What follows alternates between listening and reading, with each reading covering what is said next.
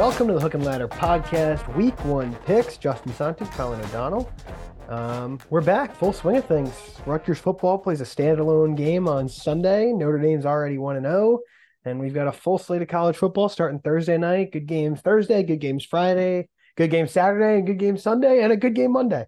So what more could you want? Colin, what's up? It's great to be back. It's great to be back in the swing of things. Thursday through Monday, just fantastic football. Yep. It started last week. We kind of got a little bit of an appetizer. No real good games. You said last week, Colin, that it didn't feel like an actual game week by the time kickoff came. Did it change for you?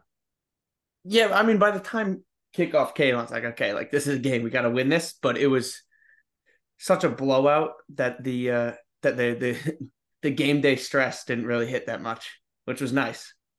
Notre Dame looked fantastic from what I could see. I mean, Hartman obviously looked great. His numbers were great.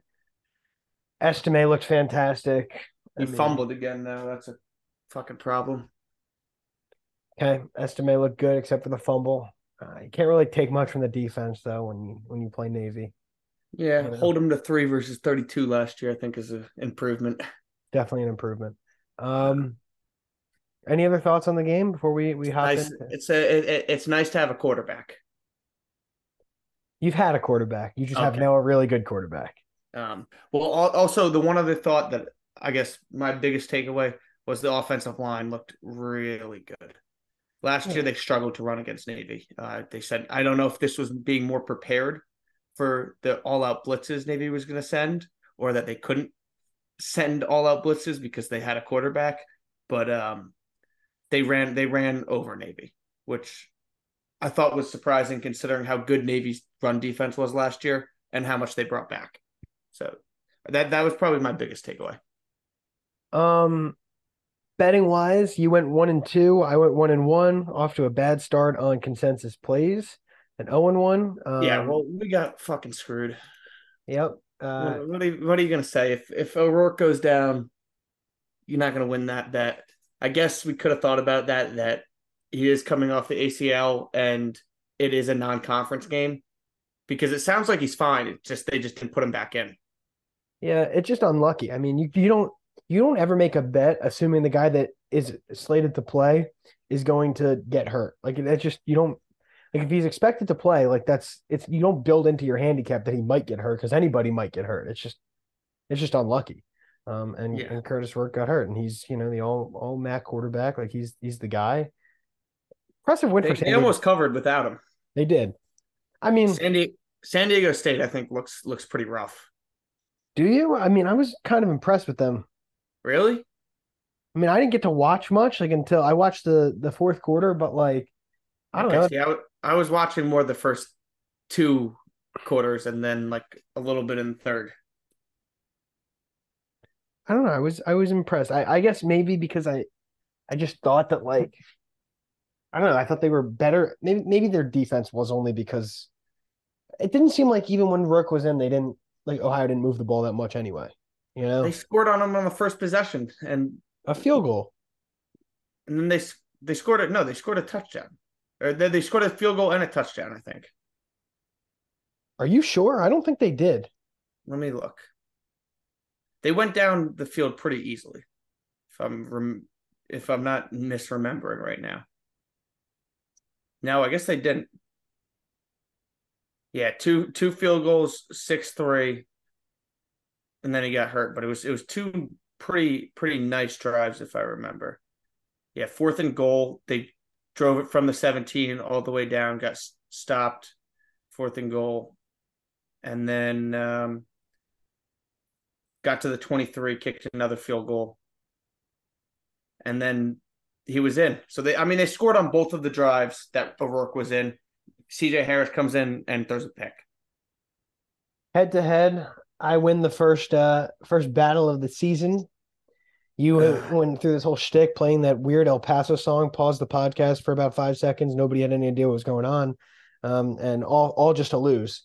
Jacksonville State wins their first game as an FBS team. I guess I probably should have should have known that Dana Dimmel sucks. Because I mean, I think UTEP is way more talented. They just got, it was just a terrible coaching job. Yeah, it was kind of whack the way UTEP just stopped running the football when it counted most at the end. But I mean, it was a pretty good atmosphere for Jacksonville. So they were pumped up when they won the game. Outgained them by almost 100. 3 turnovers to 0. I mean, they had that first drive of the game touchdown.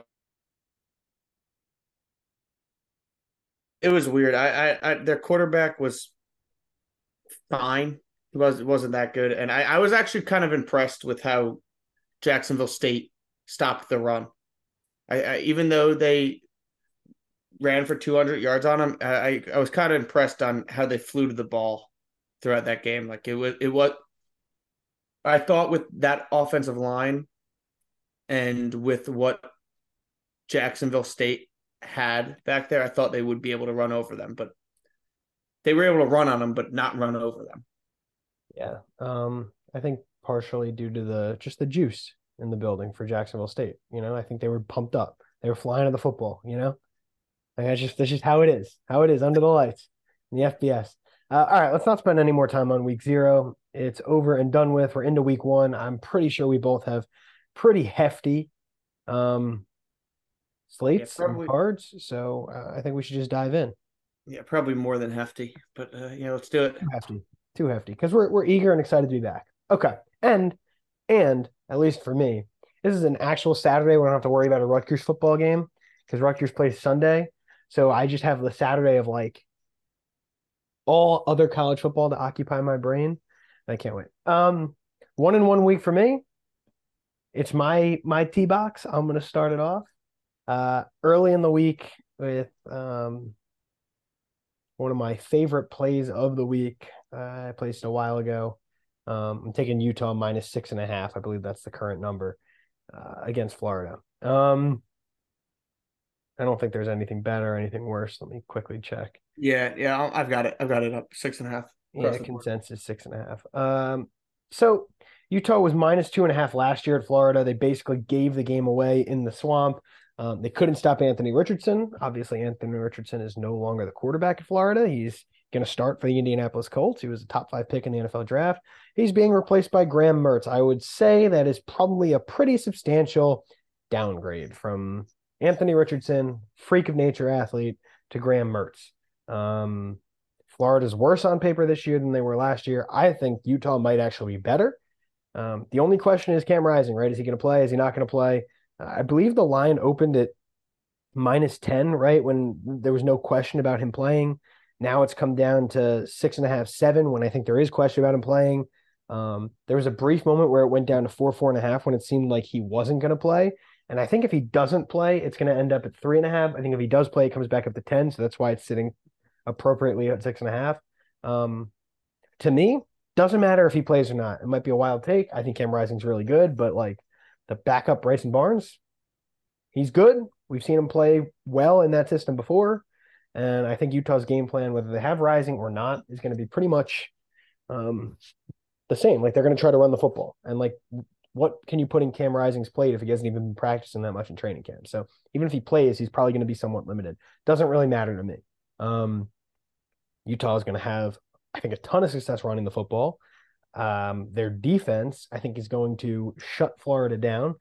Utah is extremely good up front and in the secondary, but really up front. And I think that Florida's going to have a really hard time running the football, even though they're solid on the offensive line and really good running backs. It's a completely different story this year, trying to run the ball in altitude and trying to run the ball without Anthony Richardson at quarterback, who provided that dual threat. So I think it's just going to be really difficult for Florida to have anything successful on offense. And, I mean, coaching edge, like, I think Kyle Whittingham is one of the top coaches in the country. Year in and year out, he has Utah playing really well. Big home field advantage. Place is going to be rocking. Like, obviously, the climate is a complete different from the swamp. Like, you couldn't have two more polar opposite climates. That's another advantage, Utah. More experience advantage, Utah. Coaching advantage, Utah. Like, revenge angle from last year advantage, Utah. Like, I think Utah is going to dominate this football game. So I'm on the Utes minus the 6.5. I am not there yet. I agree to an extent. Like, I like the spot for Utah. I like the altitude. I like the revenge. I think that Graham Mertz is a downgrade from Anthony Richardson, and I didn't have Anthony Richardson as a very good quarterback last year. I do think that Florida with Napier, from what I've gathered from Napier in this first couple of years is that he plays up and down to competition. So I don't think he'll get blown out, but I mean, it's under 7. So that's not a blowout to lose by 10 or to lose by 7. I think Rising being out is a pretty big concern because the second string, I believe is out for the year. And I don't think Rising is going to play. So the one way I'm looking at this is if it's announced Rising's out at game time and this line drops to 4, 3.5, I may try and play Utah then. But that's pretty much the only thing I'm looking at. It seems tough to play this game without Rising. And I don't think Florida's going to be good, but I do think they can run the ball a little bit, and I think their defense is going to be decent. Okay, no play for you. What if Rising's announced in and the line moves up to 10? Is that just a complete stay away?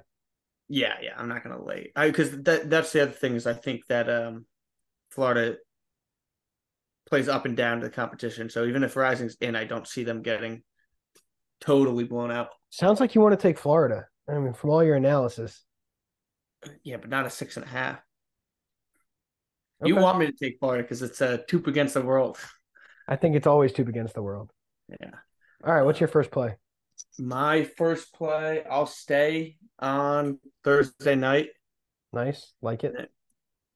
And I'm going to take an over-under to start it off. Dude, stop. A total. Okay, let's hear it. I am going to, let's see, what's the lines? Oh, look at that. I got positive. I got CLV on a total. I'm going to take, I got 43.5. It's 44.5. I'm going to take the over 44.5. Oh, no. I'm looking at the wrong one. Shit. Okay, there's a 42.5. I got negative CLV. I'll take the over 42.5. I see it. What game are you talking about? Minnesota, Nebraska. Okay. Yeah, I'm going to take the over 42.5. Available on FanDuel. Look, so I've been looking at this game, and I want to play Nebraska, kind of, but I might get there come game time, but I have already placed this bet, and this is just something I'm looking at. I like Jeff Sims brought in. I think I'm a little higher on him than market, I would say. I thought he was held back by Geoff Collins down at Georgia Tech. So I think he has the possibility to score. He's the kind of quarterback that works well in a Matt Rule offense. I like who Rule brought in for defense, and I thought Nebraska's defense – it's not bad 2 years ago. It wasn't terrible last year towards the end of the year, but it wasn't great. I mean, teams that threw on them, there was 45. I think Georgia Southern threw 45 on them. So I think it may take a little bit of time for the defense to be fully implemented. And really why I'm looking at this is Minnesota. They're coming in. They've got the Greek rifle at quarterback. And they're going to want to try – Kaliq Mathis? Arthur Kaliq Mathis.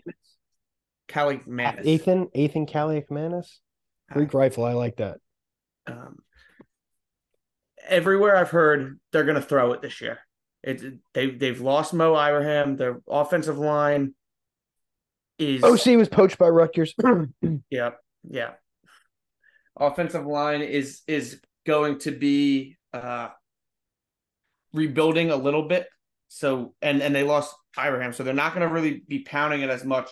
And from what people have said about Kaliq Mathis is that he can He can throw the ball. You look in the Wisconsin game, I think he had like 300 yards in the air against a solid Wisconsin defense. Like, they're always pretty good defensively. So I think they're going to push it. And then when you look at Minnesota defensively, they lose a ton off of a really good defense that didn't really play any great offenses, to be fair. And I think Sims is going to be able to score some points. And he's also, you look at both these guys, if they both want to push it, I think there's opportunities with opportunistic defenses for some defensive points here as well. So I think this total's gone too low. So I'm on the over. I can't provide any thoughts on a total, but like, it does make sense. I think Nebraska's offense is going to be ahead of its defense, and I think Minnesota's offense is going to be probably a little ahead of its defense. Maybe not ahead of its defense, but is going to be better than it relatively. Yeah. Yeah. Again, I agree. I think Kaliq Mathis I think he's going to have a big year, and that's why I was looking at Minnesota minus. And I'm not really sold on Nebraska yet, but like, I don't know. Nebraska's Jeff Sims could be explosive. I mean, that rule. I don't know. I don't hate it. It's a low total too. You know, I could see it. I'll stay on Thursday night. I am going to move up north of us, to the rent. And this is going to be a theme for this week one pod from me.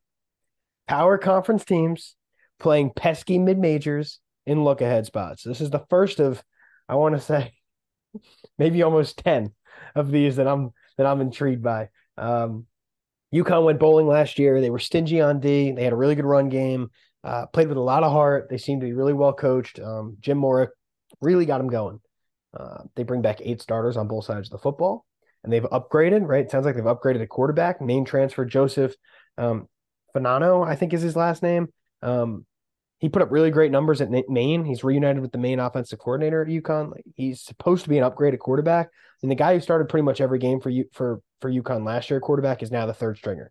So who started for them last year?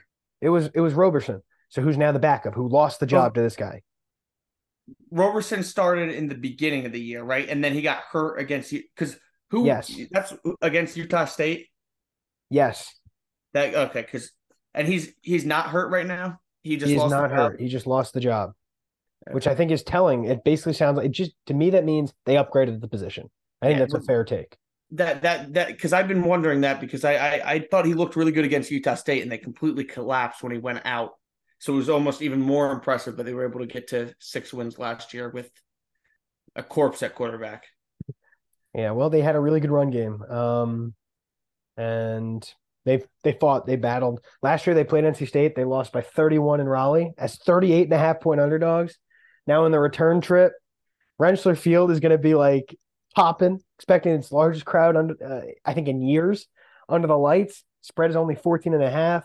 I think this is an entirely different UConn team. I think they're going to fight. They're going to be scrappy, but here's the real reason I love it. Right, NC State's got a lot of turnover. I think NC State. I mean, we've talked about it too, and I'm kind of in agreement with you about NC State being pretty solid this year, like kind of a post-hype breakout type year for NC State. There's, a lot leaving, but I mean, nobody really left for the NFL draft, and like Brennan Armstrong could be really good at quarterback. They could upgrade they're definitely upgrading an offensive coordinator. So there's stuff to like about NC State, but their home opener next week is against Notre Dame. And I think it's very easy to overlook UConn, a team that you beat by almost 40 points a season ago, in favor of the home opener the following week against Notre Dame, which I think NC State's going to be very live in. So I think the Huskies make it interesting. Plus 14.5, I'll take a shot at UConn being in tight. I mean, last year, right, NC State opened on the road at East Carolina, and they were in a complete dogfight. I think we're in a very similar situation here. So I think UConn battles. I think they cover. So that's my next play, UConn plus 14.5. Do not hate it. Not on it yet. I think there's a decent chance I end up on this come game time. I mean, I'm high on NC State this year. I'm also relatively high on UConn. I've been looking for clarification on that quarterback. which is pretty much what's held me off of this. But I agree with a lot of what you said. I do think the fact that they beat him by so much last year means they may be a little overconfident. It's definitely a little bit of a look-ahead game. Crowd will probably be better than anything it's been in UConn's past, especially off a national championship in basketball. Yeah, it's going to be a lot of school spirit up there. It's going to be hype. So, yeah, have not placed it yet, so I won't give it out, but there's a much higher probability I'm on this game than I'm on the Utah-Florida game. Gotcha. Okay, next play. Still sticking with Thursday nights, or are you moving to Fridays? I believe I'm out on Thursday night, right? We don't have anything else there. Yep, let's go to Friday then. I've got one for you on Friday. I've got this is probably my favorite play of the week. Okay. I got it a while ago, but I still like it now. There's an 8 hanging around there at WinBet. And I am going to take Georgia Tech plus the 8 at Mercedes-Benz Stadium in the Chick-fil-A Classic opening game of the year in what was technically a home game and pretty stupid by Georgia Tech to move it to Mercedes-Benz Stadium. There's probably going to be a lot of Louisville fans there. I don't think home field is going to factor very much into this. Might even be more Louisville fans. Yeah. Especially it's not that they have a basketball team to cheer for, you know? Yeah, and Brahman, like Brahm's the native son. Yeah. But it doesn't matter. I love Georgia Tech here. I think all this hype coming in on Braum, on Louisville, on this team coming into the year. Look, they've brought in some transfers. I think their receiving game should be pretty solid. Their quarterback they brought in from Cal, who was originally with Braum at Purdue. Plummer. Right? Jack Plummer. Mm-hmm. And he's decent. Like people talk about him like he's really good. I've seen him play. I mean, granted, it's Notre Dame, so it's one of the more talented teams in the country. But I've seen him play Notre Dame twice, and I didn't think he looked fantastic in either game. I've seen him play Rutgers. Same opinion. Yeah, I actually rewatched. I rewatched the Purdue Rutgers game that he started during COVID just to confirm my thoughts. He's fine. Yeah, I he'll get the job done for you. Yeah, but I hear some people talk about him like he's the next Alex O'Connell. I think there's a reason he was replaced by Alex O'Connell. So that I'm not too high on. Also, first game for Braum at Louisville, changing the system from a very run-heavy team last year, right? Malik Cunningham, running backs. That's what Satterfield does. He likes to run the quarterback to a completely different system with Braum, where Braum wants to keep the quarterback in the pocket and pass it around against a Georgia Tech team that really rallied for Brent Key down the stretch. There's not much good about Virginia Tech, and they really turned it on down the stretch. Had some really nice wins. I thought they beat Pitt, which was really impressive, and that kind of put me on to beat UNC again in a game that UNC had to know. It was not a look ahead because UNC lost to them the year prior, and they just. Outside of, I think, Miami smacked them. I thought they looked really good for Key, and I thought they really played hard for him. So it's a team that I think I'm a lot higher on than a lot of their players. Their offensive line should be pretty good, and I think that their defense will be solid as well. Quarterback, I'm not the highest on. I told you I like Sims. And I believe it's going to be Haynes King. Yeah. It's Haynes King. He's an excellent starter. I don't think he's great. I don't think he's good, but I don't think he's god awful. I also think a lot that A&M's offense, or lack of an offense, limits their quarterbacks a little bit. I've got no massive expectations for him, but I think he could be passable for Georgia Tech. And when you look at what the wins last year down the stretch, it was with Zach Gibson and Zach Pyron, both guys who were beat out by Haynes King. So it wasn't like Jeff Sims was coming in there and winning them these games. First consensus play of the weekend. I'm with you for a lot of the same reasons that you stated. The big thing, right, for me, I'm not a Jeff Brohm guy. And I don't think I think his teams have a really bad habit, and this has been fairly consistent throughout his time at Purdue, of playing up and down to competition, and they're just always in tight games, you know, and I just see this being no different.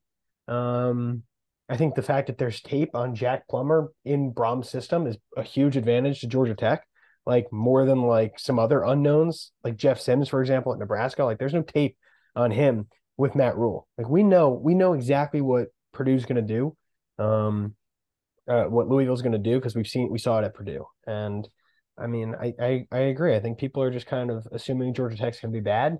And I don't think they're going to win a lot of games because they play a tough schedule, but I think they're going to be feisty. They got an experienced team. Maybe Haynes King is good. Maybe he's good. But there's a reason he was the starting quarterback at one point for an SEC West team, right? I mean, like that's a legit thing. Like there's a reason he was recruited there to be quarterback. So maybe they're able to unlock something. He's got size too. Like it's not, I feel like a lot of these guys that you look at and they're like, this guy just sucks. They're just not very big. He's 6'3". Like he's not going to look tiny out there, which I think is important when you're going to have a pretty solid offensive line. Got to be able to throw over the offensive line. At least maybe Drew Pine maybe that's just what I'm thinking of. Probably. Yeah. You're jaded. But also that Georgia game last year really sold me on K. I thought they played their asses off in that game, kept that close for a lot longer than it should have been, especially with the talent they had. Now a full year to implement Key's system. I think they're going to be. I think they're going to come out a little ahead of schedule. And I think it's fair to assume Louisville might be behind schedule. There's so much Louisville hype, right? It's crazy. I mean, there's so much Louisville hype with Brohm, and we didn't even talk about this, but like, I mean, I know I like to. And you also too, maybe not as much too as as much of a hating extent as me, but like I like to fade the noise, you know. Like there's so much Louisville noise. Like I like to buy back on that, just even if it's somewhat blind. Like I think it's probably a bit overdone. So that's partially why I'm on the Yellow Jackets too. Yeah. All right, my next play. I'm gonna keep it on Friday night. I'm gonna take Miami. I'm going to take Miami, Ohio plus the 17.5 on the road at Miami. What? What's the face? You said you're on Miami all day. I did. I am on Miami. Miami, Ohio. God. This is another look ahead spot. I can't. What? Go ahead. I can't believe you. I was trying to rack my head around this all day. I was like, how could he be on Miami? Yeah, I am. I'm on Miami, Ohio. They bring back like so many pieces from a team that was pretty solid last year, and their star quarterback Brett Gabbert comes back from injury. I think he only played in like 4 or 5 games last year. They were in a bunch of close games last season. The Redhawks weren't. They battled injuries. I think they're going to be much improved this year. Right? They bring back a bunch of starters. They're healthier, and now they visit their cousins down south, Miami, Florida, which. You know, they underperformed a ton in year one of the Cristobal era. They really fell apart. I think it was part of the culture building process for Cristobal. But I think there's just an assumption right now that, like, they're just going to come back, right? Like, they weeded out the weak links, and, you know, they're super talented. They're down in Miami, like Cristobal, Miami, you know, he's from Miami. Like, this is his dream job. Like, they're just going to rocket ship right back up after the down year. And I'm not so sure that's going to happen. They got a really tough opponent here. And last year they were terrible on offense. They were inconsistent on defense. Like And I feel like they've got to be thinking like their prove it, like we're back chance is next week when they're home against Texas A&M. So why are they going to bring all the energy against Miami, Ohio, whereas I think Miami's got a lot to play for. Miami, Ohio, that is. They got a lot to play for, and I think they go down there and they show them what the MAC's all about. I'm not sure those guys from Miami, Florida are ready for what's coming up from coming down from Miami, Ohio. Damn. What?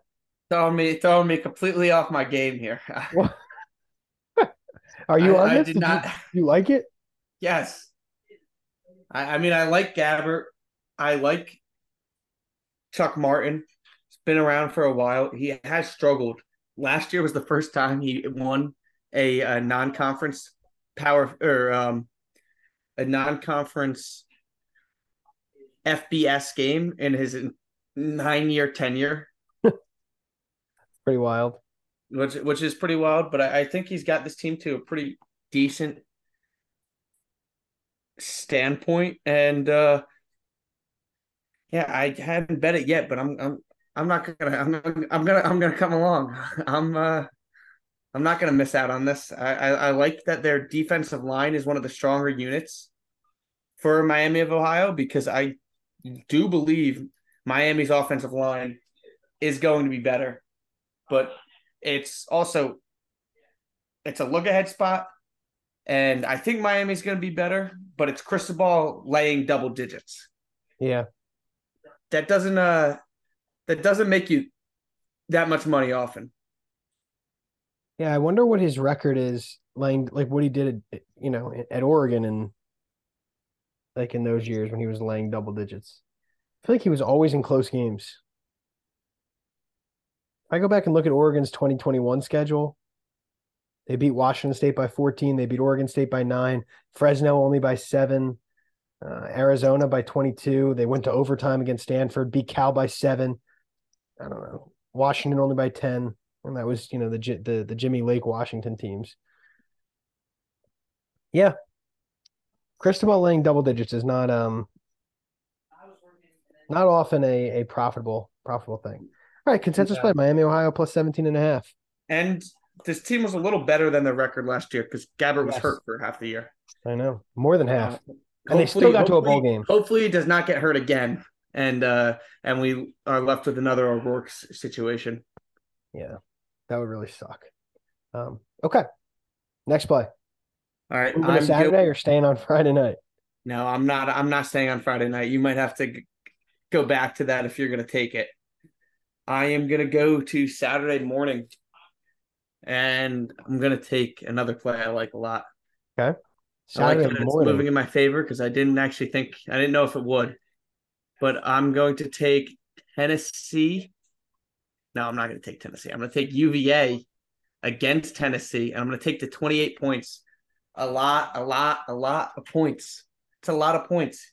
Joe Milton is back and ready to start for a sixth time ever. I mean, you know my opinions on Joe Milton. I think I've made them pretty clear. I don't think his accuracy is really going to change. I know there's a lot of hype. There's Squirrel White. There's a lot of talent on this Tennessee offense.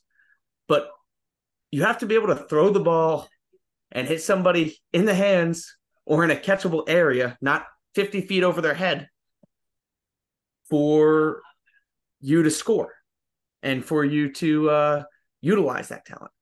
I think that's something Joe Milton has struggled with in the past. I think that's something he's going to continue to struggle with. And when I look at UVA, I thought last year's turnaround defensively was one of the more impressive things I saw, despite how god-awful that team was, because they were awful offensively in 2021 when Armstrong was lightening up. Last year, their offense completely fell apart. No offensive line. Still no offensive line this year. But they are going to their defense really stepped up. And, yes, they lose Nick Jackson to Iowa. They lose Fentrell Cypress to UVA – or not to UVA, to FSU. But there's not – those weren't guys last year. I think there's people ready to step up, and I think the entire defense – I like Ron – John Radusky from Air Force. I think he did a fantastic job. And I think that turnaround is not just led by two guys, and you bring back a lot on the defensive line. They lost their star guy to injury recently, which is pretty rough. I'm blanking on his name, but the defensive line is going to be good. And that's a key to stopping a team, a Tennessee offense. If they can keep Tennessee from running the ball and force Joe Milton to pass the ball, I think Tennessee may struggle. Yeah, I can't come along here. Like Virginia was just so anemic last year, and I think Tennessee could be extremely explosive again. Like I'm also not a huge Joe Milton fan, but I think he's better than you're giving him credit for, and I think there's a chance he silences all the haters. So I'm staying away. He almost got Harbaugh fired. He might be a first-round pick in the NFL draft. Yeah, well, that's purely based off of projection. And he started at three different places purely off of projection. Yeah. I'm not there. But I see why it's appealing to you, especially if you're anti-Tennessee this year, which you are. You are not high on the Vols. I'm anti-Tennessee, and I think UVA is a little better than people give them credit for. I think their offensive line is still going to suck, but I think their defense took a lot of strides last year. I think they'll be a little better. And I think Musket is not a bad quarterback coming from Monmouth, and I think their offense, even though they lose Armstrong, may be better than last year just because they're able to run a system more designed to deal with a lack of a offensive line, because their offensive line is still going to suck. And the other thing, Tennessee, their defensive line is not special. That's what's really Pitt is a team you might want to look at against the UVA, because they'll be in the backfield in half a second. I don't really think Tennessee has the guys up front to do that to UVA. We'll see. I think they might. I mean, it is an SEC defense, you know? Like they will have some dudes, but look, they'd have to win the game by 28 points, and I'm 20 more than 28, and I'm definitely not laying them with Tennessee. Okay, my next play, I am gonna go down to Denton, Texas. It's a number I got a while ago at a better number than what currently is out there. But look at this fucking tout! Look at this tout getting CLB. What a sharp. A lot of CLV. But to be honest, I still like it at the +7 it is now, because I think North Texas might win this football game. Cal's venturing down from Northern California to play a North Texas team that returns a lot of talent. And like I said, like this is a look-ahead spot. This is very similar to some of the other plays that I've got. You've got a feisty mid-major team that's really, really solid defensively. I mean, it has been solid defensively in the past, but you got this Cal team that has Auburn up next, and they've got so much turnover on the roster. And like your first game of the year, you got to go all the way down to play at North Texas, just so random. You know, it's like, why is Cal scheduling this game? Like, what's the point?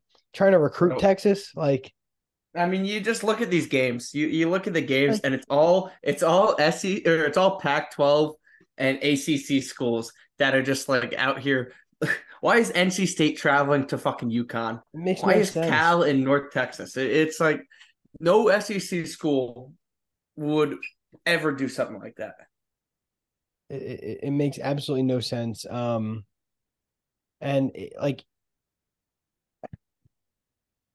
Texas returns a lot on offense. Like Roderick Burns is back. Have a really good run game. Like there's a lot to like about this team, and I feel like they've been really solid in the Conference USA and now moving into the American for the last handful of years. And like Cal plays Auburn at home next. Like, why are you playing at North Texas when you've got a home game against Auburn next? Like, that's got to be a hyped up atmosphere for them. And it's a North Texas team that like, I mean, they won at UTEP to start the year last year. I feel like they were in every game. They were explosive on offense. They played Boise State really tough in the bowl game. You know, Stone Earl is going to be quarterbacking for them. He was the backup for them last year. And he was expected to start after coming over from Abilene Christian, but ended up being the backup, and the starter had a really good year last year. I forget how to pronounce his name, but I don't think there's going to be any issue. Like, I think Stonewall can play, and I think it's going to be a battle. Like, I think it's going to be a really, really tough game for Cal. So I'm on North Texas plus 7 is what I'll give out for the pod. What do you think about Seth Luttrell being fired, and now they've got who's their coach? It's the first time head coach for them this year. It's give me a second and I'll get it. Eric Morris. Yeah, Eric Morris. I'm high on him. Oh, for any reason? Because I'm betting on him on Saturday. I mean, like, did you take that into your handicap at all, or no? No, it just means things might be a little bit different, right? Cal's got there's a lot of turnover on both sides. It's more just like a spot play, and it just, there's just so much weird about it, you know. And I don't think Cal's a particularly talented team. I mean, they've got a bunch of turnover as well. North Texas doesn't even have that much turnover. They return a good bit of their starters, but isn't it weird though that they fired their coach after playing in the CUSA championship game last year? They had high hopes. They got more to play for. And Eric Morris, wasn't he? He was like super explosive at Incarnate Word. That's where he was last, I believe. Yeah, Incarnate Word had a really good offense last year. They were incredible in FCS for multiple years, just like super explosive. So, I think there's something there. So, I don't know. It's going to be tough for. I think and Cal wasn't very good defensively last year. Like, I know we think about Wilcox as like this defensive guru, and that's what he was the first couple of years of his tenure. He wasn't that last year, and they have so much turnover that new guys, I don't trust that their defense is going to be any good. I think North Texas is going to be able to put up points. And I don't know if Cal's going to be able to score.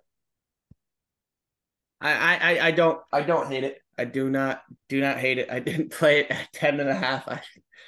I feel so silly to play it now. My number's 11, by the way. Yeah, whatever. 10, same thing. I don't know. Forget what something like that. Yeah. But like, I don't know. I have a tough time when I fade coaches that I like, even though this is the Wilcox. This is the way to play Wilcox. You take the fucking points when you're getting points with Wilcox, and you fucking take the points when he's giving points. I can't wait to take the points with Wilcox against Auburn next week. Yeah. But I don't know. I don't think I have a good enough handle on North Texas. That's fine. Year one of Seth Luttrell to take him here. So I'll say one of Eric Morris. Year one after Seth Luttrell. Year one after Seth Luttrell. Yeah. Where are you going next? I am going to the Big Ten to take another big spread. Okay. I am taking Eastern Carolina. Stop it. What? Plus 36.5. What is this craziness? Eastern Carolina went 8-5 last year. This is year 5 with Mike Houston, who came from JMU, and the spread that Michigan is laying. East Carolina. Yeah. At Michigan. Did I say Eastern? You did, but yes. My apologies. East Carolina. Yeah, not Western Carolina University. East Carolina. Year 5 for Mike Houston. They lose a ton. They got absolutely fucking raided in the transfer portal. And Holton Ehlers is gone. Keaton Mitchell's gone. I don't think Holton Ehlers. Like I feel like we talked about this a lot. You know, as a Power Six, previously Power Six pod, we always thought Holton Ehlers was going to take the step. He never really did though. So I don't think it's a massive drop off without a quarterback. And the one thing about Mike Houston and what this East Carolina team has been, and what those JMU teams have been is they can bang. They're big offensively on the offensive line. They're big on the defensive line. I think with that, they're going to be able to slow Michigan's rushing attack a little bit. They're not going to slow. They're not going to win this game. They're not going to walk in here and be. They could. It's possible. I'm getting excited. They couldn't, but they won't. They won't. They probably don't get that excited. Fuck Michigan. If they lost, I'd be happy. I'm sure you'd be happy, but a lot of people would be happy. I wouldn't be happy. I don't want Michigan losing to East Carolina. That's not good for my league.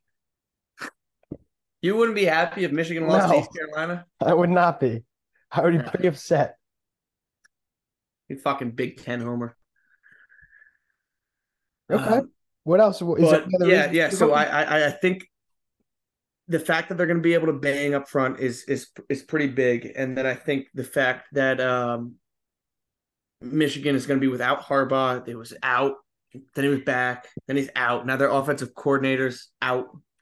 I think there's going to be question marks. I don't think they're taking this game seriously. I think they're looking at this game similarly to the games they played last year, right? When they opened up with Colorado State, they played UConn and they played Hawaii. East Carolina is a totally different place. Are they? It's year 5 of Mike Houston. They went 8-5 last year. Hawaii was year half because they didn't even have a full offseason with Timmy Chang. It was year 0 for Jay Norvell at Colorado State. And UConn, it was also those are 3 year one coaches. Yeah. They're completely like bad teams. But this is ECU is big, and I think while I don't think they're going to be tight in this game, I think they have the ability to stick with them. And with all the things going on with Michigan, I just don't see them taking this game particularly seriously. And I mean, I'm not the biggest JJ McCarthy believer. I think the fact that ECU is going to be able to stuff them up a little bit in the run, or I believe they'll be able to slow them in the run a little bit. I think that is going to slow down the Michigan offense a little bit, and maybe they put up 42, but if we can get 14 points, we can cover. They put up 42 and you get 7, you cover. Yeah. So, I mean. What's the number? 36.5? 36.5. I did not see this coming from you. This one really? This one caught me extremely by surprise, and I will not be along for the ride. This was placed a long time ago. Yeah, it's this one's crazy. But also one other thing.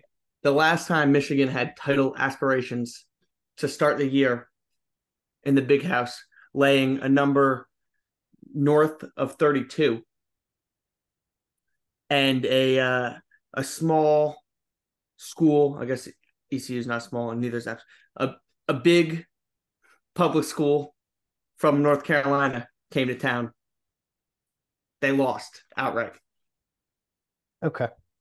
You've got East Carolina plus 36.5. I'm going to move on. No thoughts? So, zero thoughts. I'm staying in the Big Ten. I'm going to take Toledo plus 9.5 at Illinois. It's one of my favorite plays of the weekend. Toledo brings back basically everybody from the best team in the conference a year ago. Their quarterback, Daquan Finn, is awesome. Brings back 2 leading receivers. Illinois loses 4 starters to the NFL draft from their secondary, one of the best secondaries in the country. Their defensive coordinator's off to be the head coach at Purdue. He's gone. So, it's a completely new look on defense against a super explosive Toledo offense.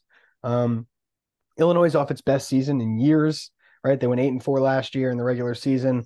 They had a chance to win the league, which I had a chance to win the division. I don't know if they were going to win the league, but they had a chance to win. They lost to the league winner by 2.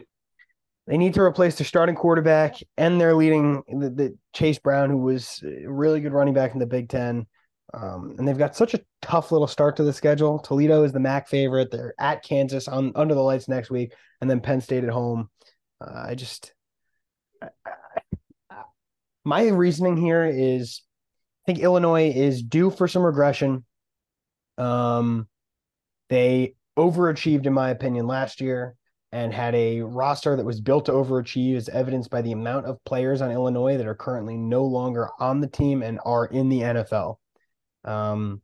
They're breaking in several new pieces. I don't really believe in the sustained good from Illinois, and I think it's going to be I think the market is completely over the moon on them because I just think as a program they're due to regress a little bit, and I think Toledo's coming in and ready to give them hell. I think Toledo's super alive to win this game outright, so I'm on the Rockets plus 9.5.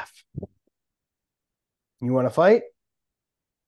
I haven't placed it yet, so I'm not going to fight. I also don't like laying points like this, but I disagree. I like Illinois a lot. I think I've mentioned that a lot on this podcast.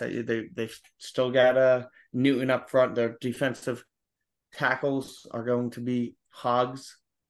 I like Luke Altmaier. I think he is possibly an upgrade over Tommy DeVito, although DeVito has kind of been balling in the it's a wild take. It's just DeVito had a great year last year. We haven't seen anything from Altmaier. I think this offensive line should be good, and I trust Bielema. I don't know if I trust him to lay 9.5 against a MAC favorite, but I could see it. And last year I got burned taking Wyoming against Bielema. Completely different similar spot plus 10. Completely different spot. Toledo is a way better football team than Wyoming. Than Wyoming was heading into last year. Were they? Wyoming had to replace. Were they really way better? They were way better. They were 9-5. They lost to San Diego State, who I believe Wyoming beat. Wyoming had so many holes that they had to fill. They basically graduated everybody from the 2021 team.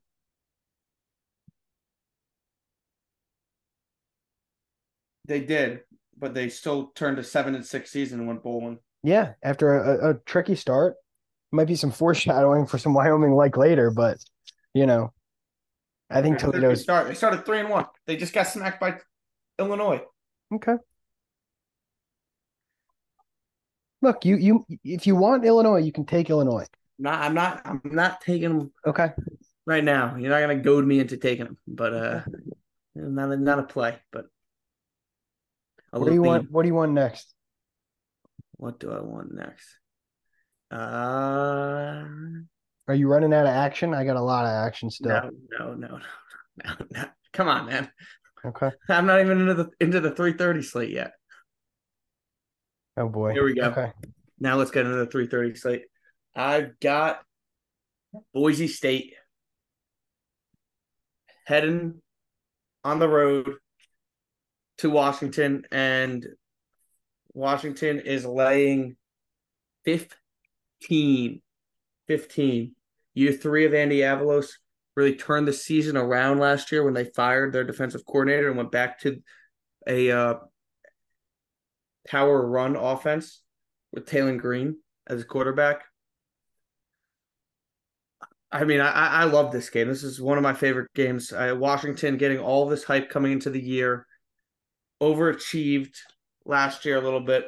Really good offense with Penix. Kind of bounced back from where they were prior, right?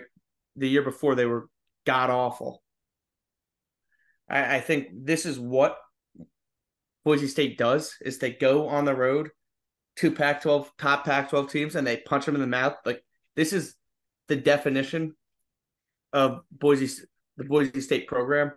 Their secondary should be pretty solid, so I think they'll be able to keep Washington's offensive attack from just completely blowing by them.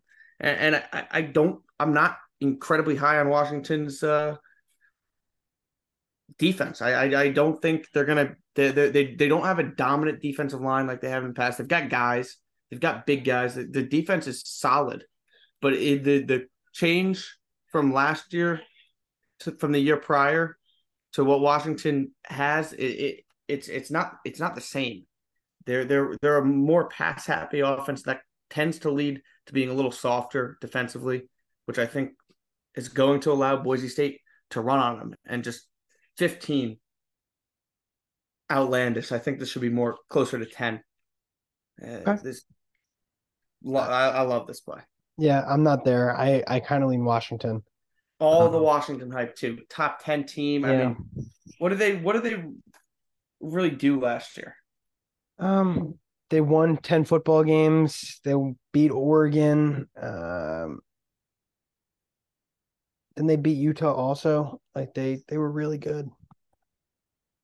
Beat the shit out of Michigan really State. Good. They were explosive on offense. Like they returned everybody from that team. They should get better on defense. How much better can they be? They beat Texas in the bowl game, who everybody loves. You know, they beat Oregon State last year. I mean, there's a lot of good. There was a lot of good that Washington did. I think there's regression. Okay. Coming to Seattle. That's a fair take. I think they're.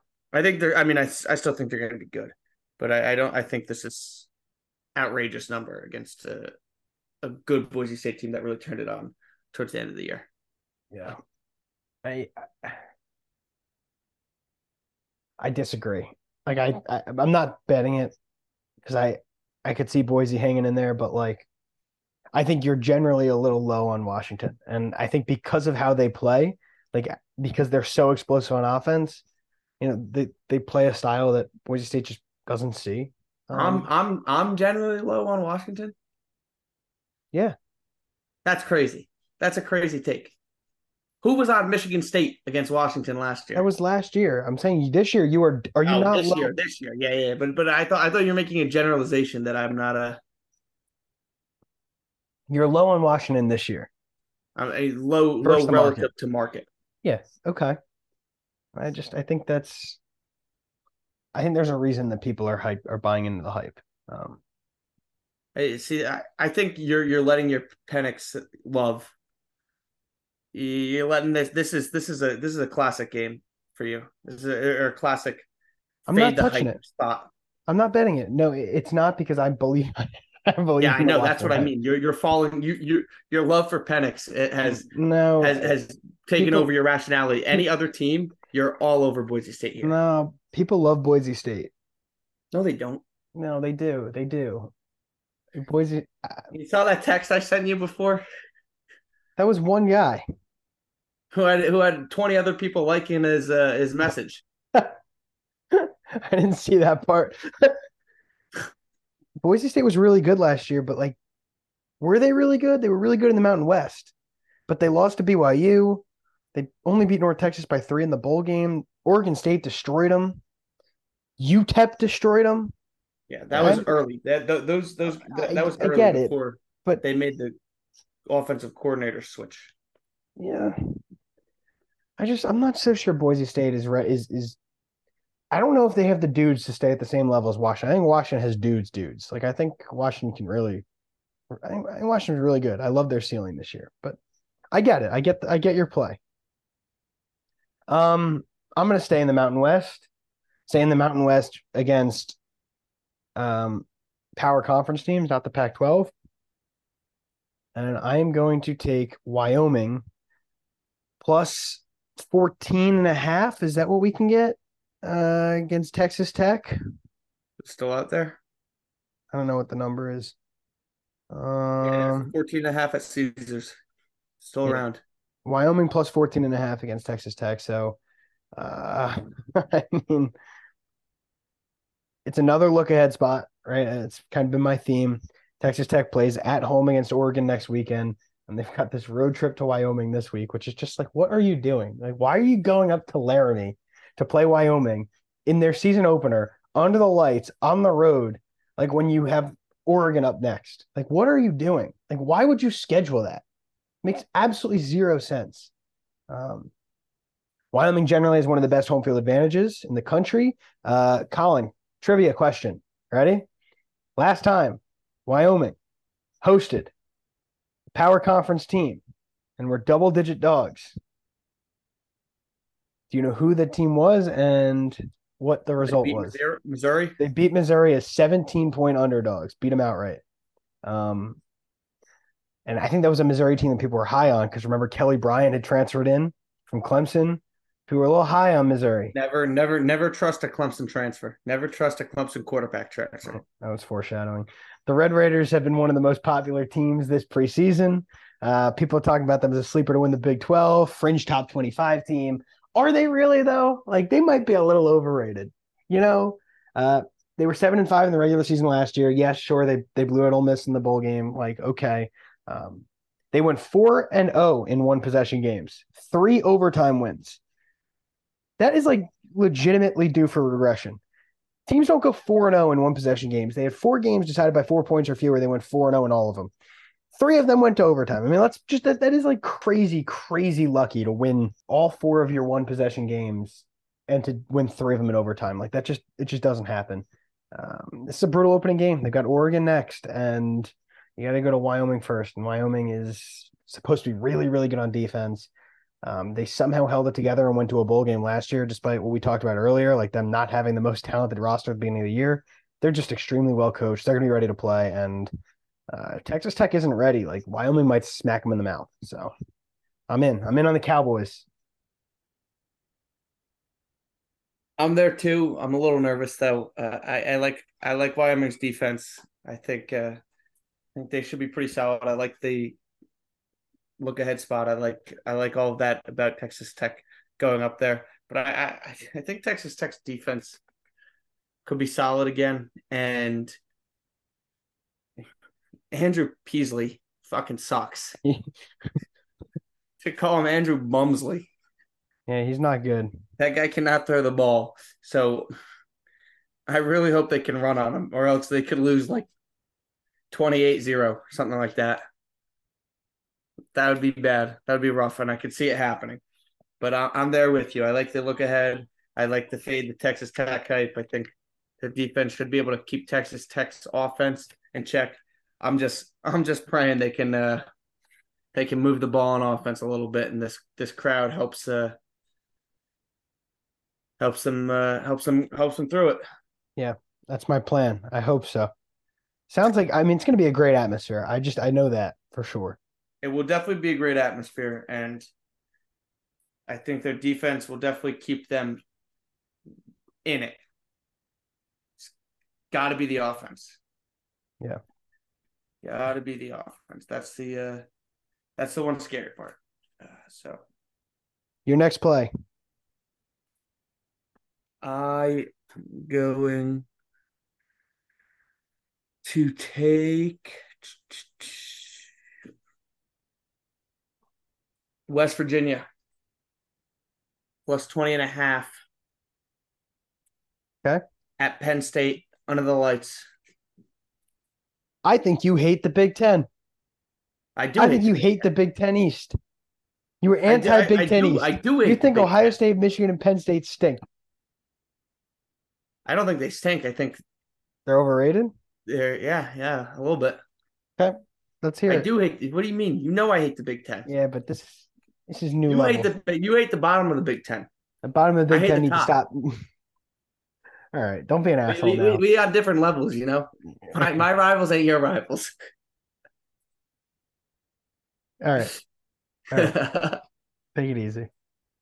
No, I actually just I like this matchup. You know what? I came onto the podcast. I was so complimentary of how Notre Dame played against Navy. It's fucking Navy. Who gives a shit? You know. Let's see what happens when they play a real team. Okay. I like. You had to come on. I like what that gets you fired up is when I insult a Big Ten team. I'm not insulting Rutgers. I'm insulting a Big Ten team because Rutgers' only fucking identity is the Big Ten. You want the Big Ten to be good so that you can suckle off of them like a vampire. I'm not getting into this. We don't have a lot of time. We got a lot of games to get to. You started it. You started it, but that's fine. I didn't start it. I just gave another pick. I gave another pick that's gonna hit. Okay. Why do you like people money? Why do you like West Virginia? Nobody likes West Virginia this year, so I'm curious to hear what you. Yeah, so I think West Virginia is gonna kind of fucking suck this year. They're not gonna be great, But I think if you look at what they did last year on the road against Pitt, I think that Pitt team at the beginning of the year, when healthy, is a very, very similar team to this Penn State team. The Penn State hype has gotten insane. It's first time starting a game. West Virginia has a really good running game. They have moved on from Graham Harrelson. They're going to give the ball to C.J. Donaldson. They were able to run on Pitt. Michigan ran all over Penn State last year. I think that's the biggest concern about their defense is their ability to stop the run, and that's like the only thing West Virginia is good at is running the ball. So I think they're going to be able to move the ball on Penn State. The defense was pretty terrible last year, and they had, I think, 4 returning starters back, 7 now. There's a decent amount of players that are back here, and I think they're going to be up for this game. They're going to be ready. They've been hearing all offseason how good Penn State is, how their coach is going to get fired. Yeah, their coach may get fired, but he'll get fired after they lose by 14, not 20.5. It's too big of a spread. It's way too big of a spread. I don't see Penn State blowing them out. I honestly think West Virginia might be live. So in theory, I kind of like the play. Like I like the angle. I think it's so early in the season to like have a good read on the matchups and all the players that are going to play. Like it's early in the season to have all that kind of ready to go. But like I think the general idea of taking a team that nobody's high on against a team that everybody's high on is probably a pretty smart strategy, and that's kind of where you're at here. Like everybody loves Penn State. Like what if Drew Aller isn't as good as everybody thinks he is? You know, what if Penn State's, you know, secondary like really misses some of the guys that they lost? Like, you know, these are legit question marks. Yeah. What if West Virginia is better than people think? I mean, I think their running game is going to be pretty good. And I told you, I'm not, I got to see it to believe it with Penn State's defensive line. Garrett Greene, I don't know how great he is, but they beat Oklahoma and Oklahoma State down the stretch with him starting. They're not a goddamn awful team. I think they're all right. They're going to be okay. And you look at some of the games last year, they pretty much competed with everybody outside of Texas Tech, where they really got blown out. I guess at Iowa State too. But the opening game at Pitt, very similar, difficult game, rivalry game. But they hung tough. They almost beat Pitt. Yeah, they really almost beat them. That was a hell of a game. They probably almost should have beat them. Yeah. Didn't they have like almost a touchdown like on the very last play? It was a great game. I remember being a great game. And it just seems. To me, Pitt and Penn State's better, and they may have a quarterback, but a 14-point difference, it seems a lot, and I think this West Virginia team may be better than last year. Yeah, so I don't know about any of that, and I think Penn State's going to be fantastic. So I think your idea in general is a good one, but I think Penn State might go to the playoff this year. Like, I've also been waiting for this to get to 21, and it just has not, which I think is telling. I am going to go back to the Mountain West, taking Colorado State plus 15 at home against Washington State. 15. Oh, sorry. 15 is the number I have on my spreadsheet from when I got it. Back over the summer. I actually didn't mean to be a dick there. But that is the number I have. Plus 11.5. That's still good. I'll take it for the pod at plus 11.5. I have a lot of CLV. I don't know what to say. Oh my gosh. I'll give out Colorado State plus 11. I'm sorry. I got caught up looking at my personal spreadsheet. I talked a lot about Colorado State and Jay Norvell in the Mountain in like the Independence Group of 5 win totals pod. I mean, it's the team that I'm on the over when it comes to their win total. I think their defense is going to be pretty excellent. I think they brought in enough transfers on offense to be a little bit better on offense than what they were last year when they were just pretty much terrible. They play this Washington State team that I just am not super high on. Cam Ward was good last year. I don't think he was anything special. He was a good power conference quarterback. Definitely did not live up to his expectations prior to the year. Yeah, he was catching Heisman like love before the season, and that wasn't the case. He was at Incarnate Word prior, and it kind of looks like Incarnate Word might have been more of a system than a quarterback. Washington State was good last year. Like, I don't want to take anything away from them, right? They were good. They won at Wisconsin. They almost probably could have, should have, maybe won against Oregon. They definitely should have won that game. As somebody that had money on Oregon, they almost beat Utah at home. Like, they went to a bowl game. They were good, and Cam Ward had a good year. Like, I don't want to say that he didn't have a good year. Like, he definitely had a good year and put up pretty good numbers.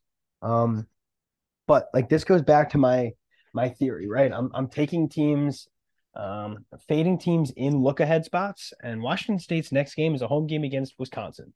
They beat Wisconsin last year. I just don't understand for the life of me, like, what are they going to gain from going to a rowdy Mountain West team that rarely gets to play power conference teams at home, and a one that has a really good defense and a really good secondary, like one of the best secondaries in the Mountain West. And like, the strength of this Washington team is its pass game behind Cam Ward, just kind of running around making plays. I think that Colorado State is extremely live. I think Jay Norvell is a spectacular coach. We saw what he did at Nevada after, year one, not so good. Every year after that, very good. And I think Colorado State is 100% on the same trajectory. I think in a way this is similar to the Texas Tech-Wyoming play, except Colorado State isn't as good as Wyoming, but Washington State isn't as good as Texas Tech.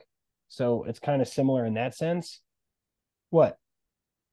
I don't know about that. I think Colorado State may be better than Wyoming this year. Well, I don't know about that either. At least Colorado State has an offense. Do they? Wyoming went bowling last year. Yeah, but Colorado State should have an offense this year. Year two of Jay Norvell, their quarterback was good last year. Their quarterback was not very good. He just completed a bunch of short passes. Well, he was also good at Nevada. I mean, everybody's pretty high on him. It's hard to say he's not good. They had no pass protection. The offensive line was terrible last year. What is the point? I don't know what you're fighting me on. I'm taking Wyoming and Colorado State. It's a fade against Washington State. It's not a... Oh, I would think it's more of a play on Colorado State. No, it's both. It's a play on Colorado State and a fade on Washington State. I don't think Washington State was as good as their record last year. I think they play up and down to the competition. I think this is a really hard game for this team in what is a look-ahead spot, with Wisconsin coming to town next. So I'm on Colorado State. I think it's going to be a great atmosphere. And what is it? Colorado Springs? Yeah. I'm not there. You're not there. No, I'm not there. I like it. I have them in a grease parlay, because I do think they can win outright. But I do want to see a little bit. I believe in Norvell. I believe in their quarterback. I kind of just want to see it. I do think Washington State has a pretty good defense still. It's what Dickert's known for. If they can't block still, it could be a problem. Could have a problem scoring. But I think their offense should be fun. All right, Kyle. Your next play. We've just been going. I mean, we got so yeah, we got a ton of plays. My next play, the line has moved off a key number. Is that a good thing or a bad thing? It's a good thing for me, a bad thing for the listeners, but I'll still give it out. I still like it. Give me South Alabama. Oh, nice. Plus 6.5 on the road against Tulane. Yeah. Yeah, I really like this play. Tulane actually loses a decent amount from a good team. Like a very good team, like a very, very, very good team last year. I don't want to take anything away. They beat USC in the bowl game. They beat Kansas State early in the year. But they also, they lost to Southern Miss. They got smacked by they smacked SMU. They lost to UCF on the road. They had some close calls with a couple teams. So I think they were good. No, they what? Yeah, no. They did smack SMU. This is You want to start it over? Steele tricking me. He's got it marked as a loss. I was like, why is that? I don't remember them getting smacked by SMU. Yeah, but they lost to UCF, lost to Southern Miss, which is more what I'm thinking about here with a Sunbelt team coming to town. It's a massive look ahead spot for Tulane with Ole Miss coming into New Orleans to play them the next week. They lose a decent amount on their offense. Tyjae Spears gone, Deuce Watts, Shea Wyatt gone, Michael Pratt's back, so that's pretty big. And the defense should be really solid again. But Southern Alabama had nearly as good of a season as Tulane last year. They lost by one, I believe it was, to UCLA. Yep. They bring back almost everybody on this team. I want to say it's nine on offense, nine on defense, and this is a big game for them. It's year three for Kane Womack too, so this is kind of a building year. And I mean, like, the spot, it's just like it kind of lines up perfectly. I think seven's a little bit too big. A lot of people everybody's high on Tulane. Not a lot of people know that South Alabama went 10-3 last year because they didn't really beat anybody on the national radar, right? They beat Louisiana Tech, Arkansas State, Southern Miss, Old Dominion. They were 5 points away from an undefeated regular season. Yeah. Who did they beat? They didn't really beat anybody, but they beat Southern Miss. Yes, they beat Southern Miss, and they almost beat UCLA, and they almost beat Troy. They were very close to undefeated this season, as you said. I think this team's really good. They bring back everybody. I think they should be really good again. And Tulane loses some of their more explosive offensive weapons in a total look-ahead spot. I think South Alabama is live here. So give me the points. Yeah, 100% consensus play. Probably my favorite play of the weekend. Pretty much for every reason you said. Like, I mean, Tulane, look ahead spot. Ole Miss coming to town. Tulane, everybody high on them. They had a program year last year, like the best year in program history. South Alabama also had a great season. I mean, almost just as good a season. They just lost by one at UCLA instead of winning. If they win by one at UCLA, like, everybody knows about different South Alabama. Yeah, and I think they return basically everybody. They're coming out for blood. I think they are. Tulane better be ready. Like South Alabama might just go in and beat their ass. Like I think that is legitimately on the table. You know, I'm with you. That's a consensus play. It's just everything you said. I mean, like they got dudes. Like South Alabama has dudes. You know, no, they're big. Like, I mean, their quarterback had an awesome year last year. Carter Bradley, over 3,000 yards, 28 touchdowns, senior quarterback, 28 to 12. Sixth year. Like, TD to interception ratio of 64%. And he's a guy who started his career at Toledo, so, like, you know, talented guy. Their running back ran for over 1,000 yards. LaDamian Webb, 5'7", 210, like a little bowling ball running around over there. I love that. I love those little bowling ball running backs. Alabama was really good. Like, I think they got and their defense was great towards the end of last year. I think they got a great shot to win this game outright. So, completely with you, Colin. Consensus play South Alabama plus 6.5. Where do I want to go next? Let's see. All right, I will go. How many more plays do you have? Let me just start with that. I have 3. Okay, I can match you with 3. I'm going to go back to the noon slate on Saturday. It's crazy that we both have 3 remaining. I could have more, but I don't want to get overboard. No, give him out if you like him. I don't know if I love him as much at the number. And, like, to be honest, I didn't even really want to give out North Texas at the number, but, like, I think they're going to win the fucking game, so I don't even want to, you know? Yeah.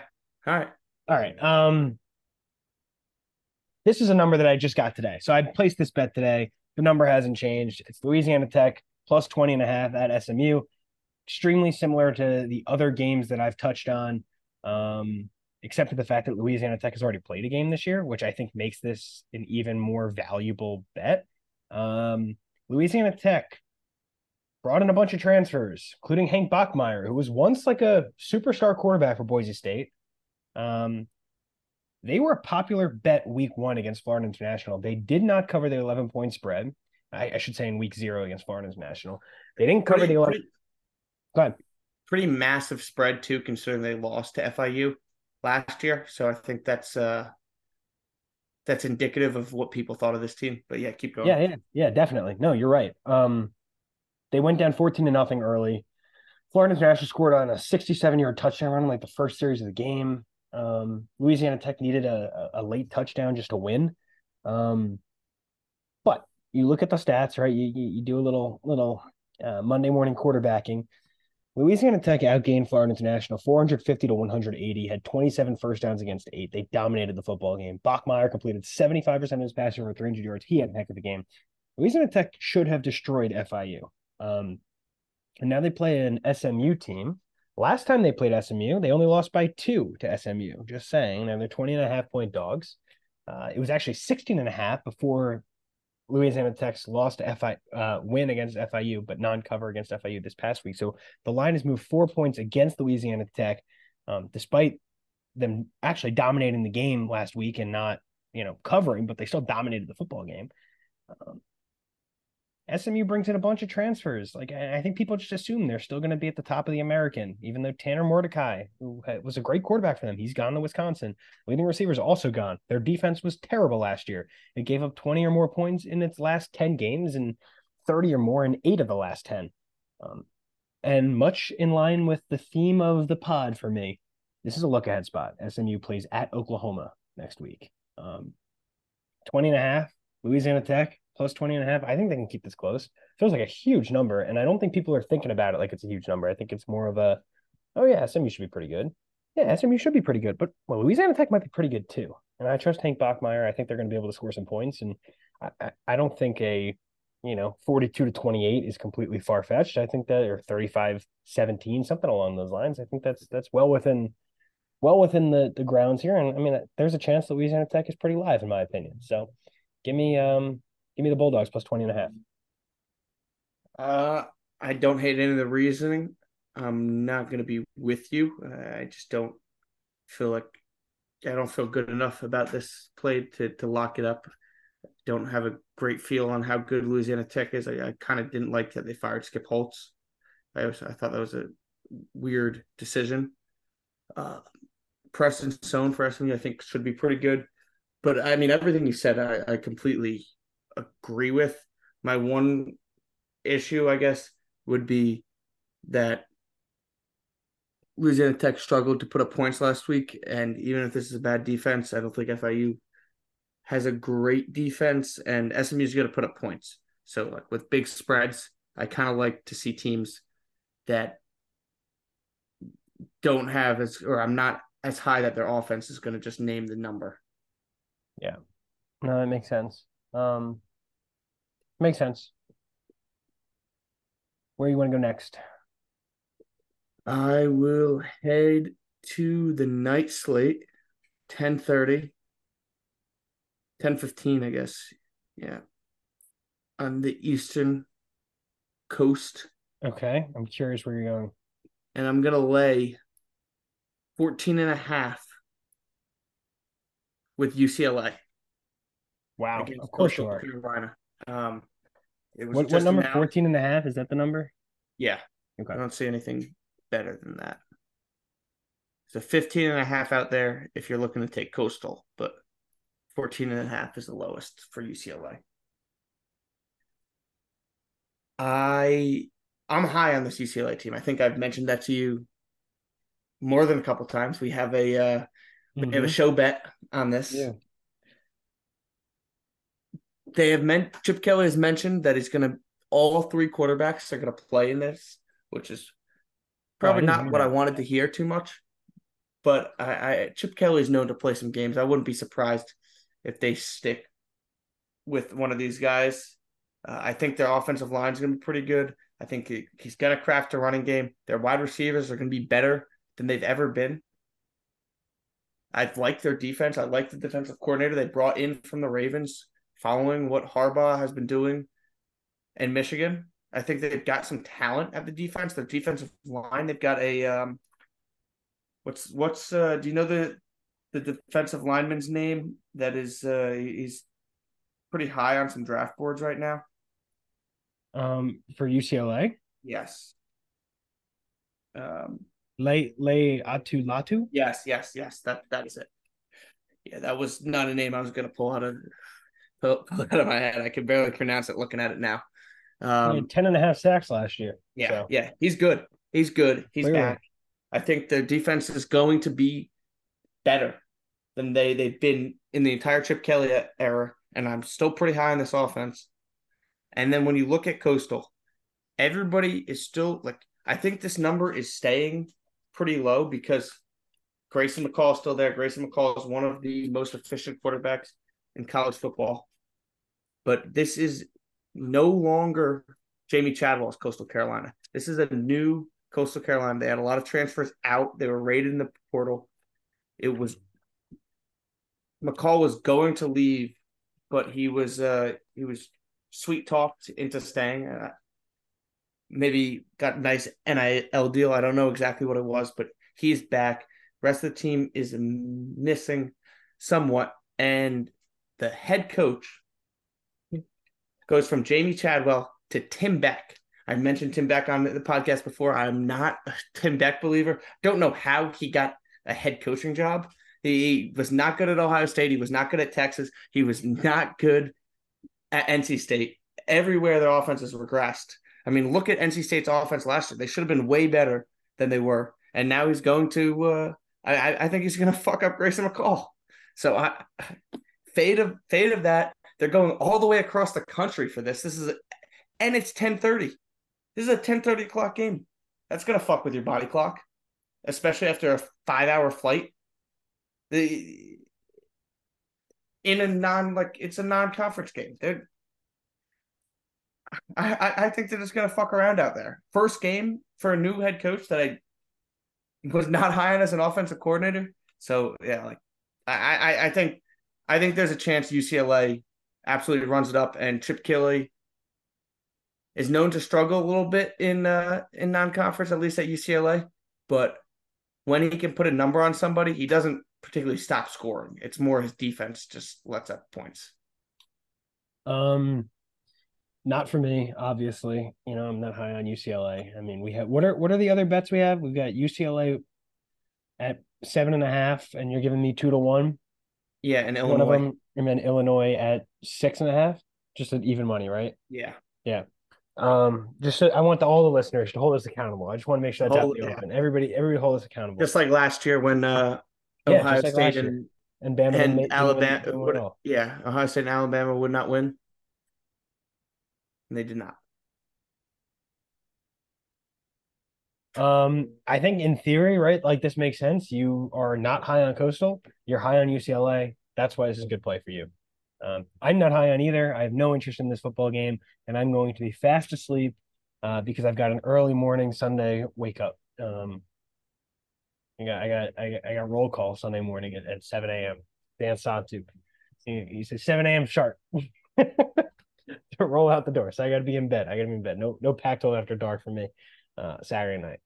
So I'm staying 7 a.m. sharp.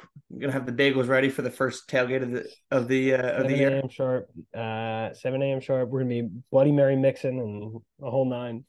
Getting ready. Nice on a Sunday. Sunday morning. It'll work on a Monday. Exactly. It's beautiful. So I'm not there. But I see why you are. Let's see. Where do I want to go next? All right. This is a game that I feel like is going under the radar, even though it's probably one of the best games of the opening weekend. I'm taking UTSA The number that I have is not the number that exists. I'm happy to give out the number that exists. I got UTSA as a dog, but they are currently laying 1.5 on the road at Houston, which does not matter to me. It moved through the key number of 0. I know people think 0 isn't the key number. 0 is a key number because 0 decides if you win the fucking game or not. So 0 is a key number. You know what I'm saying? Who says 0 is not a key number? People say 0 is not because everything, it's 3 and 7 and lines don't fall at once. So for example, right? 1.5 to 1.5 is essentially just a pick 'em. I completely disagree with that. You play to win the game. So I don't want to lay 1.5. I'll do it for the pod, but in theory, right? If I had to take a -1.5, I would just pay whatever juice is the money minus line. -125. Why don't you just take that? What's the money line? Are you good with that? Are you allowed? Yeah, I took a UTEP. What was UTEP last week? -120 or something? No, only -114. Let me see what UTSA is, and then we can make a decision. UTSA on the money line is okay. Where we at? UTSA -120. I think that's fair. All right, I'm taking UTSA then as a pick 'em at -120.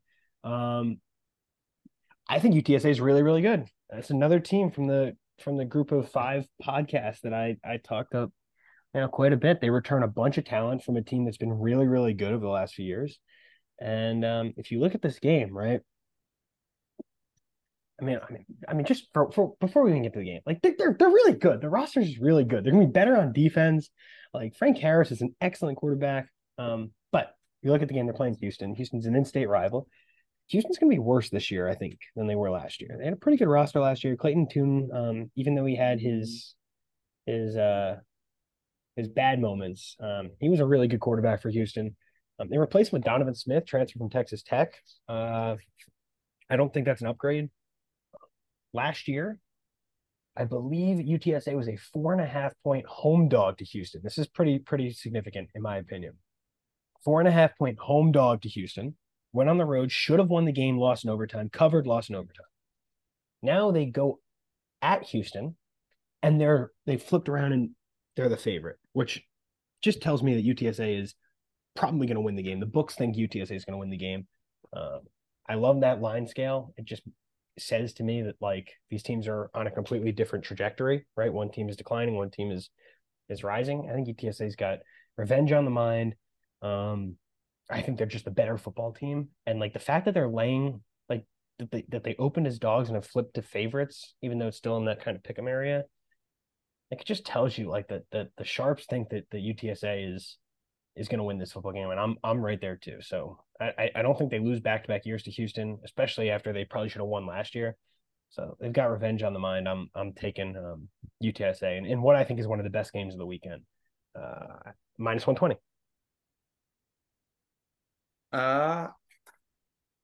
Yeah, I don't hate it. It's hard for me to get a read on Houston is my one issue here. I kind of like Donovan Smith from Texas Tech, who's going to start there. I think their offense should be pretty good. Yeah, I'll help give you a read on Houston. You know who's still in charge there? Dana Holgerson. So that's definitely something to consider. Yeah, I think they could be decent on offense. This has been one of the hardest games for me to get a read. I've got really no good feel either way. So I'm not gonna bet it. Where are you going next? I will go moving into Sunday yet? To Sunday, okay. Yes. I am going to take Rutgers. Stop it. Minus. No, you're not. Stop it. I know that's not what you're doing. Stop. No, you're not. Stop. No, you're not. Right? You're not. Are you really? Dude, come on. It's not a sharp play. I'm telling you right now, it's not a sharp play. I won't stop you. I'm not on it. Okay, good. But we're going to have to talk about that game. We don't have to talk about shit. Yes. But we don't have to talk about anything. Yeah, we do. We're going to talk about that. I'm going to take San Jose State. Looks like my 17 is now gone. We're going to take that 16.5 at home against Oregon State. Oregon State's another team everybody's really high on. They had no quarterback last year. They have a great offensive line. The coaching job has just been phenomenal. I kind of like San Jose State. I think they played well against USC. I was listening to Brad Powers earlier talking about the week zero games and playing a week zero game versus not playing a week zero game. The trends is actually negative. It says the tape, football on tape, is more important than getting a first game. So I'm not going to use that in part of my handicapping here, that San Jose State already played a game, so they should be better. I won't use that because it's proven incorrect. But I thought they looked pretty good. I really like Chevion Cordero as the quarterback. He's really good. I think on Oregon State, I know everybody's pretty low on USC's defense, but I think part of that was that San Jose State has a good offense, and they've been pretty solid for now the past couple of years. The Oregon State team loses a lot on defense. I don't think they're going to just shut them down like they were able to a lot of teams last year. So I think this might even be this. It's possible that Oregon State could lose this game. I know they went on the road last year and won at Fresno State by 3, and they beat Boise State at home. But I just think this defense should regress a decent amount, and I'm not sold on DJ going to Oregon State and just completely flipping the switch and being back to the DJ we saw in 2020. 2 years of struggling in that Clemson offense, I've kind of had difficulty believing he's just going to light it up. San Jose State's defense looked bad last week, but that's against one of the best, probably the best offense in college football. I don't think they're that bad. They held Auburn to 24 last year. I think they're going to be able to put up some points. It seems pretty ridiculously big here. It's just one of my favorite plays of the week. Yeah, I'm close to agreeing. I'm also high on Oregon State. I think they're going to be really good. And I think USC's defense might actually be bad. Like, I think that's a legit take. I agree, but and I don't think Oregon State's defense is going to be bad. Like you make a good point. You know, like I don't know. They return 9. They've got probably the best quarterback in the Mountain West. I mean, he looked good. Like USC's defense is not great, but they held Oregon State to 10 points last year. Yeah, and that defense was arguably worse. They got pressure against San Jose State. I don't know. I think they've returned so much on offense too that I just don't see them getting shut down. And if they're not going to get shut down, Oregon State's play style, I don't see them just absolutely lighting them up. I could see them winning, but lighting San Jose State up and then. On the road. Yeah. No, you're right. To win 35-7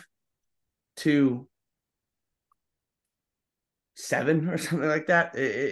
I don't see them. What would they probably would have to win 35-17.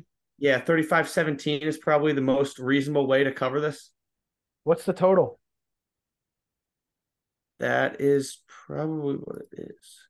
Total's 55. So they're thinking like 35-20-ish. Yeah, they're thinking 35-17. Yeah. Yeah, it just doesn't – I think they can limit Oregon State from scoring a ton on them. I think 35 is probably around the maximum, but I think they're going to score more than 17. Okay. At home, too. Should be a good crowd. Yeah. I like it.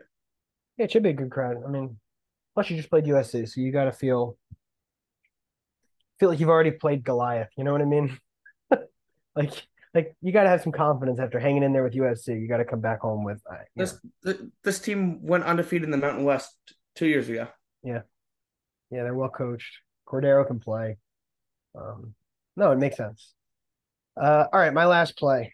I'm going back to my MAC versus my mid-major, I should say. Versus team in a look-ahead spot that everybody's all high on. I'm taking Buffalo. Go Buffalo. plus 28 on the road at Wisconsin. The hell was that? The Buffalo. They the Mets used to have a player, Wilson Ramos, and every time he would get a hit, his nickname was the Buffalo, so they would do the Buffalo sign. I know you don't hear me. It's on. I mean, obviously you hear me and see me, but the podcast, you don't see me, you just hear me. I'm doing a Buffalo thing with my hands as well. Anyway, people don't give a shit. Buffalo plus 28. This is more of a fade on Wisconsin than anything else. I think people are just assuming that Luke Fickell's going to head in there and everything's just going to be smooth as shit. You know, Phil Longo's going to come in. He's totally changing up the offense. They've got a billion new players. Like, yeah, there's talent, but like, is Wisconsin really about to jump and be really, really good? I mean, one of my best friends from Rutgers, who I consider to be a knowledgeable college sports fan, but not a knowledgeable college sports bettor. You know what I mean? Like extremely like aware of what's going on, but aware enough to the point where he's just like an ultimate square, you know? And like, I've tried to train him on sharp angles and he just doesn't get it. And he told me, like, the unsolicited texts are the best texts. They're the best. You know, he told me that he believes that Wisconsin could go to the playoff this year, could win the Big Ten championship. And like, yeah, they have that ceiling, but also like, what if it's not that great? Like, people forget that in Luke Fickell's first year, because he was so good at Cincinnati, right, for so long, people forget that in year one at Cincinnati, he went 4-8, you know? And the cupboard that was left at Wisconsin, I don't want to say it was bare because it wasn't bare, but it was kind of bearish by Wisconsin standards. Like, he's basically going to need to revamp the defense. They don't return anybody. They don't return that many key pieces from the defense. Wisconsin wasn't really all that good last year, especially relative to where they were 3-4 years ago under Paul Chryst. They've got a completely new offense, completely new players on offense at quarterback and receiver, completely new offensive system. Like, they're going from the power run, like I formation, like run it 40 times a game to spread it out, Phil Longo, like air raid, you know, like running gun. Like, I mean, what are we doing here? Like, people are just assuming that Wisconsin's going to be all of a sudden like awesome. I don't believe that. No, thank you. I don't believe that. Plus, they've got the revenge game at Washington State next week. And they got Buffalo coming to town, and they're laying 28 with Buffalo. I don't buy it. Cole Snyder back. Buffalo went to a bowl game last year. These MAC teams are always super pesky in the Big Ten. Maybe it's just against Rutgers, but like, they feel like they're pesky against all of the Big Ten teams, at least in my mind. Maybe that just makes me cope with it better. But Buffalo's starting quarterback, Cole Snyder, former Scarlet Knight, so he's one of us. One of me, I should say. You know, we share some Rutgers bloodlines there, but 28 just feels crazy, and I think Buffalo is more than capable of hanging in this football game. So Buffalo plus 28. I mean, you know, I'm not high on Wisconsin. Here's the question I wanted to ask you. Yeah. Is this pick – because you said a lot of things that I said on the Big Ten preview. Is this more I convinced you, or Jake's unsolicited text convinced you that you need to fade Wisconsin this year? It was I would say you started it, and then when I listened to some podcasts, which were also really high on Wisconsin's ceiling, that was like, maybe Colin had the right idea here, you know? And then when Jake sent that random unsolicited text, I was like, oh, fuck, all right. I'm out on Wisconsin, like completely out on them, you know? And I just started looking for any way I could fade them. And they're like appearing, you know, magically was Buffalo plus 28. Yeah. So, Buffalo.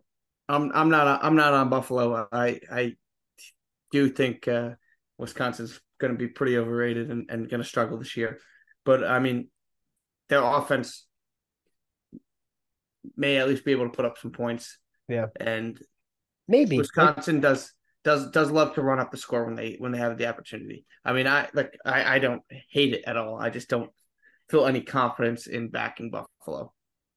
All right, your last play. My last play is we made it. We made it to our final plays. LSU. Okay. Minus 2.5. This may be a lock fight here. It's not. It's not. Okay. Yeah, I did it last year. I'm going to do it again. I laid 3 with them last year. Now I can lay 2.5. I do think this is going to be kind of square. It seems like a lot of the public is on LSU and a lot of the sharper money's on Florida State. But this is a revenge game. I think this is a sharp trap. Yeah, I could see it. That I think it's a revenge game for LSU. I like Kelly more than Norvell. I don't think that Florida State was really nearly as good as their record. Like, I don't think LSU was particularly great last year, but it was year one with Kelly. This was year 4 for Florida State. I get it was a slow build, but it's been going on for a while.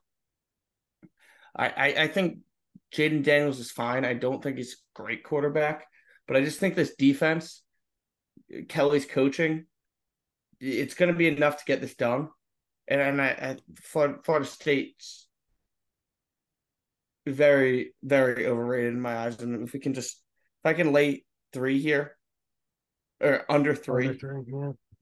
I think LSU is going to win this game. So I will do it. Yeah, so not a lock fight, not a consensus play either. I've had a really difficult time with this game. I immediately, my first thought was love LSU. Started to see everybody on LSU and was like, what am I missing? Started to look more into it.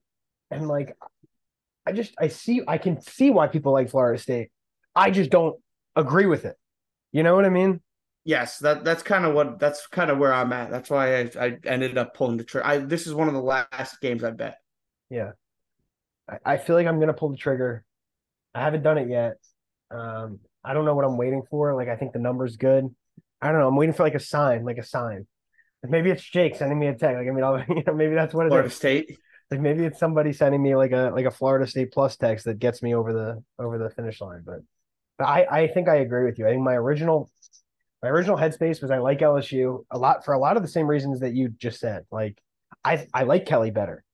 I think the fact that LSU was laying 3.5 last year, where I thought LSU, where that I thought was a better spot for Florida State than this year is, now it's 2.5, and I don't know. I'm kind of with you, but I'm not there yet. All right, that's it for a long week one podcast. Colin, your plays: Nebraska, Minnesota over 42.5. Georgia Tech +8, Miami, Ohio +17.5, Virginia +28, East Carolina +36.5, Boise State +15, Wyoming +14.5, West Virginia +20.5, South Alabama +6.5, UCLA -14.5, San Jose State +16.5, LSU -2.5. If you like dogs, this is a dog podcast. I have Utah -6.5, UConn +14.5, Georgia Tech +8, Miami, Ohio +17.5, North Texas +7, Toledo +9.5, Wyoming +14.5, Colorado State +11.5, South Alabama +6.5, Louisiana Tech +20.5, UTSA is a pick of -120, and Buffalo +28. Our consensus plays: Georgia Tech +8, Miami, Ohio +17.5, Wyoming +14.5, and South Alabama +6.5. We have 0 head-to-head bets this week, which I'm actually kind of surprised by, but I think that's because when we talked during the week, and it's still early in the week, right? We're recording this Tuesday night because the games start Thursday. I think when we talk during the week and we start to get a feel for what the other is generally on, I think that, at least speaking for me, it gives me pause about, wanting the other side so much, Well, was there any ones that you were thinking about being on the other side of mine? No. None. Actually, none at all. Not Washington. Washington. I'm not going to lay those points with Washington. No, but did you hesitate? Think about that at all? I have not thought about betting Washington. I just know that game has been a stay away the entire time for me. Okay, that's our week one pod. Did you want to ask me about the Rutgers game quickly? Yeah, quickly. We'll also Sabiri has given us he gave us a bet. Oh boy, what is it? What do we got? The UNC South Carolina over 64.5. Wow. That's as square as it gets. I mean, I like Beery. I like the play. It should be a fun game, but like you got two explosive offenses, two terrible defenses. Like that's, you know. No, as square as it gets was Tommy taking the over in App State UNC, or the under in App State UNC last year. Oh, I don't even remember that. All right, that thanks, 65-63. Beery has had a really good track record on the pod, so I give Beery some credit. So Beery's got his. Can we get a weekly Beery play? Is that going to be a thing? He wanted to give it out today for the start. Right. I can ask him. He might be able to give us a weekly play. We got it. Beery the over in the South Carolina North Carolina game. All right, what do you think of Rutgers briefly? I'm pretty terrified, man. We don't have any I've got no faith in the offense. I think the defense will be pretty good, but Northwestern's got a lot to play for. You know, I think the line is really telling you something. The fact that it hasn't moved over 7, is extremely concerning. I think Northwestern, as somebody who can feel, as someone who, and I feel like I confidently can identify sharp spots, I think Northwestern is absolutely a sharp spot. Like, what has Rutgers ever done to be laying 6.5 in a Big Ten game? So I'll be rooting like hell for RU, but I am fucking terrified because it's the season. The season is on the line on Sunday. You know, we don't get to ease into it. The season's on the line Sunday. This is it. So that's it. All right. I need Rutgers to make a bowl. So yell loud for them. Win the game. I will. Well, you know, I'll be doing that. And if Dan Santub has enough Bloody Marys, he'll be yelling pretty loud too. Just make sure Dan Santub doesn't see this line and say, "Why is Rutgers only laying 6.5?" I'll keep it. I'll keep him far away from the betting markets. All right, that's our week one pod.